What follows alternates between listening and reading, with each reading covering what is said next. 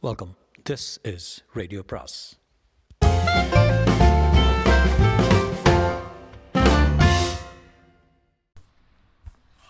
அனைவருக்கும் அன்பு வணக்கம். சாண்டிலியரின் கடல் புறா அத்தியாயம் இருபத்தி ஒன்று. பூர்வாங்கம் ஒரு கதை. சீன கடலோடியின் இதழ்களில் இருந்து சிதறிய இரண்டொரு சீன சொற்களை கேட்டதுமே வெகு துரிதமாக வெளியிலோடிய அரபு நாட்டு அமீர் இரண்டொரு வினாடிகளுக்கெல்லாம் அழைத்து வந்த இரண்டு தமிழர்களை கண்டதும் அறையில் இருந்த அனபாயன் இளையவல்லவன் காஞ்சனாதேவி ஆகிய மூவரும் பிரமிப்பின் எல்லையை எய்திய காரணத்தாலும் வந்த தமிழர்களும் வியப்பின் வரம்பை எட்டிவிட்டதால் திரு திருவனு விழித்து வாயை அடைத்து நின்றாலும் சில வினாடிகள் அந்த அறையில் மௌனமே நிலவி கிடந்தது.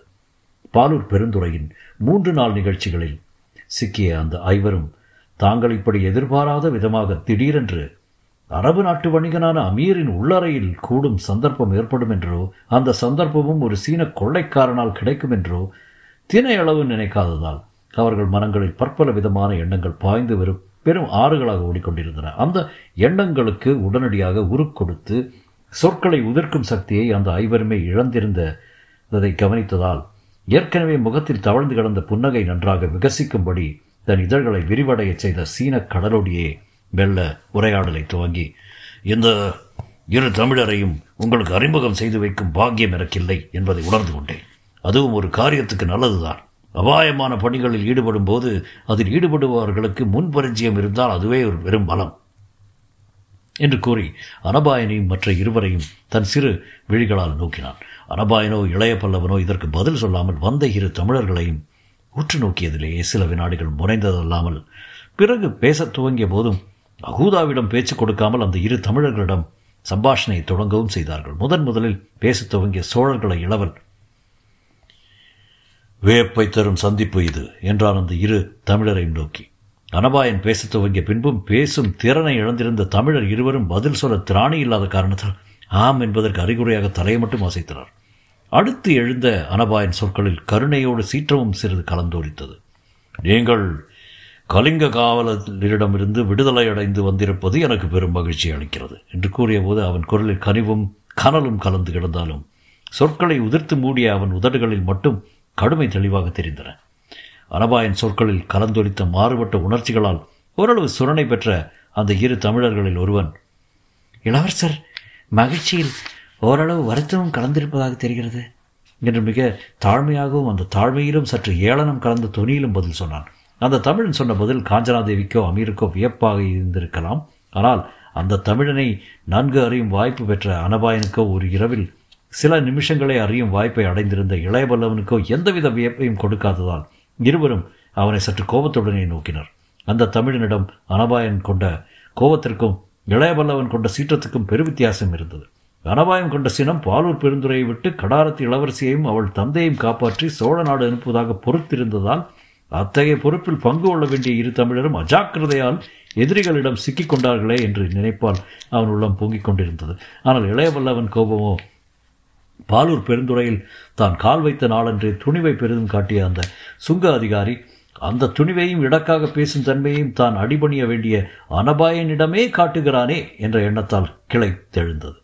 அதன் விளைவாக உக்கிரமான பார்வையை கொண்டு சுங்க அதிகாரி மீது வீசிய இளையவல்லவன் தமிழகத்தின் குடிமகனான நீர் இளவரசரிடம் பேச வேண்டிய முறை இது அல்ல என்றான் குரலில் அந்த உக்ரம் ஊடுருவி ஒலிக்க. இளையவல்லவன் சீற்றமும் பேச்சும் கோபத்தை விளைவிப்பதற்கு பதிலாக சுங்க அதிகாரிக்கு சிரிப்பையே கொடுத்தாலும் அதை அவன் விலைக்கு காட்டாமல் சோழ நாட்டு குடிமகன் இப்பொழுதும் சீன நாட்டுக்கு அடிமை என்று கூறி தன் உண்மை நிலையை மிகுந்த விஷமத்துடன் இளையவல்லவனுக்கு நினைப்பூட்டினான். இதை கேட்டதும் இளையவல்லவன் கோபம் அத்துமீறி கொண்டிருப்பதை கடைக்கண்ணால் கவனித்த அனபாயன் அவனை பேசாமல் இருக்கும்படி சைகை செய்துவிட்டு சுங்க அதிகாரி நோக்கி கண்டியத்தேவரே உம்மையும் இந்த கூலவாணிகன் சேந்தனையும் இங்கு சந்தித்ததில் எனக்கு ஏற்பட்டுள்ள வியப்பின் காரணம் உமக்கு புரிகிறதா இல்லையா? என்று சற்று கடுமையுடன் வினவினான். இளவரசருக்கு இந்த சந்திப்பால் உண்டாகக்கூடிய வியப்பும் வருத்தமும் என்னை விட வேறு யாருக்கு புரியும்? என்று கேட்டான் சுங்க அதிகாரியான கண்டியத்தேவன் பதிலுக்கு. எங்கள் விடுதலைக்கு மூன்று பேர்களைத்தான் முக்கியமாக நம்பியிருந்தேன் என்று அனபாயன் மீண்டும் உணர்த்தினான். ஆ தெரியும். இந்த ஒற்றை சொல்லிலும் விளக்கத்தை காட்டினான் சுங்க அதிகாரி அரபு நாட்டு அமீர் மூலம் இந்த பாலூரை விட்டு வெளியேற திட்டமிட்டு விட்டு பிறகு உங்களை வரவழைக்கலாம் என்று இருந்தேன் என்றான் அனபாயன். இப்பொழுது அந்த சிரமம் தங்களுக்கு இல்லை நாங்களே வந்துவிட்டோம் ஆனால் ஒரு வித்தியாசம் என்றான் கண்டியத்தில் என்ன வித்தியாசம்? உங்கள் விடுதலைக்கு எங்கள் கையை எதிர்பார்த்தீர்கள் ஆனால் இப்போது எங்கள் விடுதலைக்கு உங்கள் கையை எதிர்பார்க்கிறோம். நிலைமை தலைகீழாக மாறிவிட்டது. என் சொற்படி நடந்திருந்தால் இந்த நிலை ஏற்பட்டிருக்காது. உங்கள் சொற்படி தான் நடந்தோம். நான் வழக்கமாக சந்திக்கும் இடத்தில் சந்தித்தீர்களா? அதே இடத்தில் தான் சிறைக்கு பின்புறம் இருக்கும் அந்த சிறு வீட்டில் தான் சந்தித்தோம். ஆனால் அங்கு நாங்கள் மட்டும் சந்திக்கவில்லை. வேறு யார் சந்தித்தது? பீமனும் எங்களை சந்தித்தான். இதை கேட்டதும் அனபாயின் புருவங்கள் வியப்பால் சற்றே மேலே எழுந்து நோக்கின. என்ன பீமனா? என்று கேள்வியில் அந்த வியப்பின் ஒளி பலமாக பரவி நின்றது. சுங்க அதிகாரி அனபாயனை நோக்கி தலை தாழ்த்தி விட்டு சொன்னான். ஆம் அனபாயரே. பீமன் எங்களுக்கு முன்னதாக அந்த சிறு வீட்டிற்குள் காத்திருந்தான். நாங்கள் இருவரும் அந்த விடுதிக்குள் நுழைந்ததுமே வீரர்களை விட்டு எங்களை சிறை செய்தான்.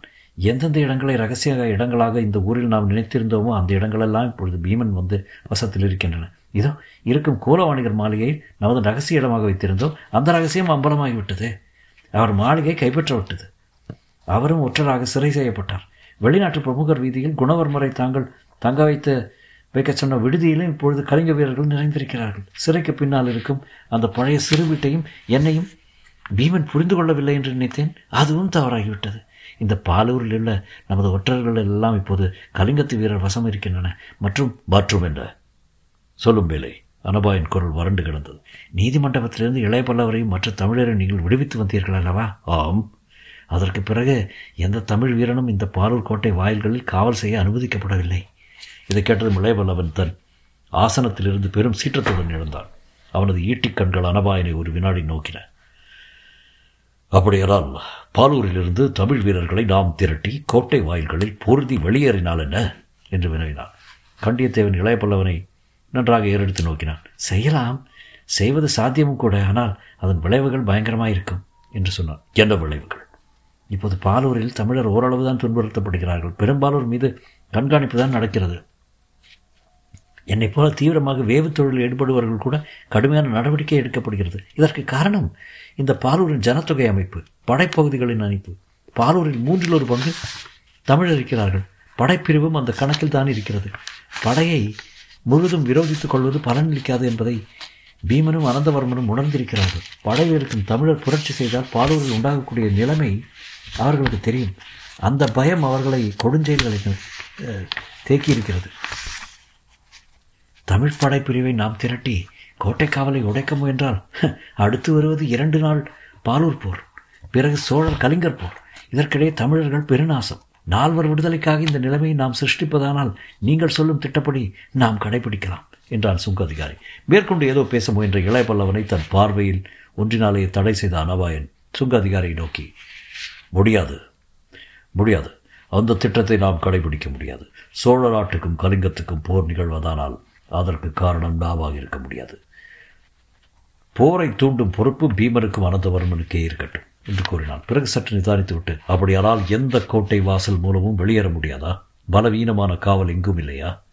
என்றும் வினவினான் சுங்க அதிகாரியை நோக்கி. சுங்க அதிகாரி சொன்னான் அனபாயரே இந்த பாலூர் பெருந்துறையில் நான் அறியாத இடமோ வீரர்களோ இடையாது என்பது தங்களுக்கு தெரியும். இந்த கூலவாணிகர் இங்கு வருவதற்கு வெகு நாள்களுக்கு முன்னிருந்தே பாலூரின் சுங்கச்சாவடியில் மேலுக்கும் உண்மையில் சோழ நாட்டு அலுவலுக்கும் நான் பணிபுரிந்து வருவது தங்களுக்கு தெரியும். ஆகவே உள்ள நிலைமையை உள்ளபடி சொல்கிறேன். நாம் எந்தெந்த இடங்களை ரகசியம் என்று வைத்திருந்தோமோ அந்த இடங்களெல்லாம் கலிங்க வீரர்கள் கையில் இருக்கின்றன. அங்கு நாம் நிறுத்தியிருந்த புறவிகள் வணிகப் பொருட்களை ஏற்றிச் செல்லும் வண்டிகள் அனைத்தையும் கலிங்கத்தின் குதிரை சாலைகளுக்கும் வாகன கட கூடங்களுக்கும் பறந்துவிட்டன. அது தவிர உங்கள் நால்வரை பற்றிய அடையாளங்களும் ஒவ்வொரு கோட்டை வாயில் காவலர்களும் விவரமாக எடுத்து சொல்லப்பட்டிருக்கின்றன. ஆகவே நீங்கள் நால்வரும் தனித்தனியாக சென்றாலே கோட்டை வாயில்களை கடப்பது கஷ்டம். நால்வரும் சேர்ந்து சென்றால் கண்டிப்பாய் கடக்க முடியாது. நிலமார்க்கமும் அறவே அடைக்கப்பட்டு விட்டது நிலவழியில் கோட்டையை கடந்தாலும் அதற்கப்பால் ஒரு காதத்துக்கு வரிசையாக உள்ள சுங்கச்சாவடிகளில் ஏதாவது ஒன்றில் கண்டிப்பாய் சிறைப்படுவீர்கள். கடலில் மட்டும் சுங்கச்சாவடிகளை ஏற்படுத்த முடியாது. கடலை அடை அடைந்து விட்டால் தப்பலாம். ஆனால் கடலுக்கு செல்லும் வாயில்களில் கடுமையான காவலும் சோதனைகளும் இருக்கின்றன. அமானுஷ்யமான அது யுக்தியான ஏதாவது அற்புத திட்டம் இருந்தால் ஒழிய இந்த ஊரை விட்டு நான் வெளியேற முடியாது என்று நினைக்கிறேன். இதை சொல்லி முடித்த சுங்க அதிகாரி உள்ள நிலையை நினைத்து சோக பெருமூச்சு ஒன்று விட்டான். சுங்க அதிகாரியின் விவரணத்தை கேட்டதும் தீவிர சிந்தையில் ஆழ்ந்தான் அனபாயன். இளைய பல்லவனுக்கு மட்டும் சுங்க அதிகாரி அளவுக்கு மீறி அபாயத்தை எடுத்துச் சொல்வதாக தோன்றியதால் நாம் அஹ், அனாவசியமாக அஞ்சுகிறோம் என்று நினைக்கிறேன். நம்மை பிடிக்க பீமன் வலைவிரித்திருக்கிறான். ஆனால் அதை நீக்கவோ அல்லது அறுக்கவோ நமக்கு சக்தி இல்லையா என்ன? என்று சீறினான். அனபாயன் கண்கள் இளையவல்லவனை நோக்கி கடுமையாக கடுமையுடன் திரும்பின. கருடாரா கண்டியத்தேவரை நீ சரியாக அறிய மாட்டாய். இராணுவ தந்திரத்தில் இணையற்றவர். நகரங்களில் கேந்திரங்களை அறிவதில் பிரசித்தி பெற்றவர். நிலைமை அபாயம் என்று அவர் சொன்னால் நிலைமை அபாயம்தான். பீமனையும் பாலூர் துறைமுகத்தையும் விட அவரை விட அறிந்தவர்கள் வேறு யாரும் கிடையாது. தப்புவது அசாத்தியம் என்று அவர் சொன்னால் அது அசாத்தியம்தான் என்றார் திட்டமாக.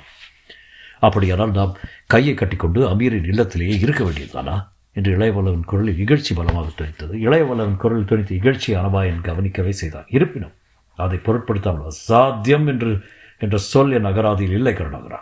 இதில் சம்பந்தப்பட்டிருப்பது நாம் இருவர் மட்டுமானால் இங்கு உட்கார்ந்திருப்பதை விட எத்தகைய அபாயமுள்ள திட்டத்திலும் ஈடுபடலாம். ஆனால் கடாரத்தின் மன்னர் குலத்தின் நலன் இதில் சம்பந்தப்பட்டிருக்கிறது. ஆகவே நல்ல கூடிய வரையில் வெற்றி தரக்கூடிய திட்டத்தை நாம் வகுக்க வேண்டும் என்று கருணாகர பல்லவனை நோக்கி கூறிவிட்டு அந்த அறையிலிருந்து மற்றவர்கள் மீதும் கண்களை திருப்பி உங்கள் யாருக்காவது ஏதாவது வழி புலப்படுகிறதா? என்று வினவினார் யாரும் பதில் சொல்லவில்லை. நிலைமையின் நெருக்கடி அவர்கள் வாயை அடைத்திருந்தது. நாம் தப்ப திட்டம் வகுக்கக்கூடியவர்கள் இங்கு யாருமே இல்லையா? என்று கடைசியாக சலித்து கொண்டான் அனுபாயன். அதுவரை நடந்த சம்பாஷணையில் பங்கு கொண்டிருந்த அகூதா அனபாயனை இடைமறித்து கூறினான் இத்தகைய சமயத்தில் சரியான திட்டத்தை வகுக்கக்கூடிய திறமை இங்கு ஒருவருக்குத்தான் உண்டு என்று. யார் அது? அனபாயனும் இளையபலவன் ஏக காலத்தில் கேள்வியை தொடுத்தார்கள். சீனக் கடலோடி மெல்ல நகைத்தான்.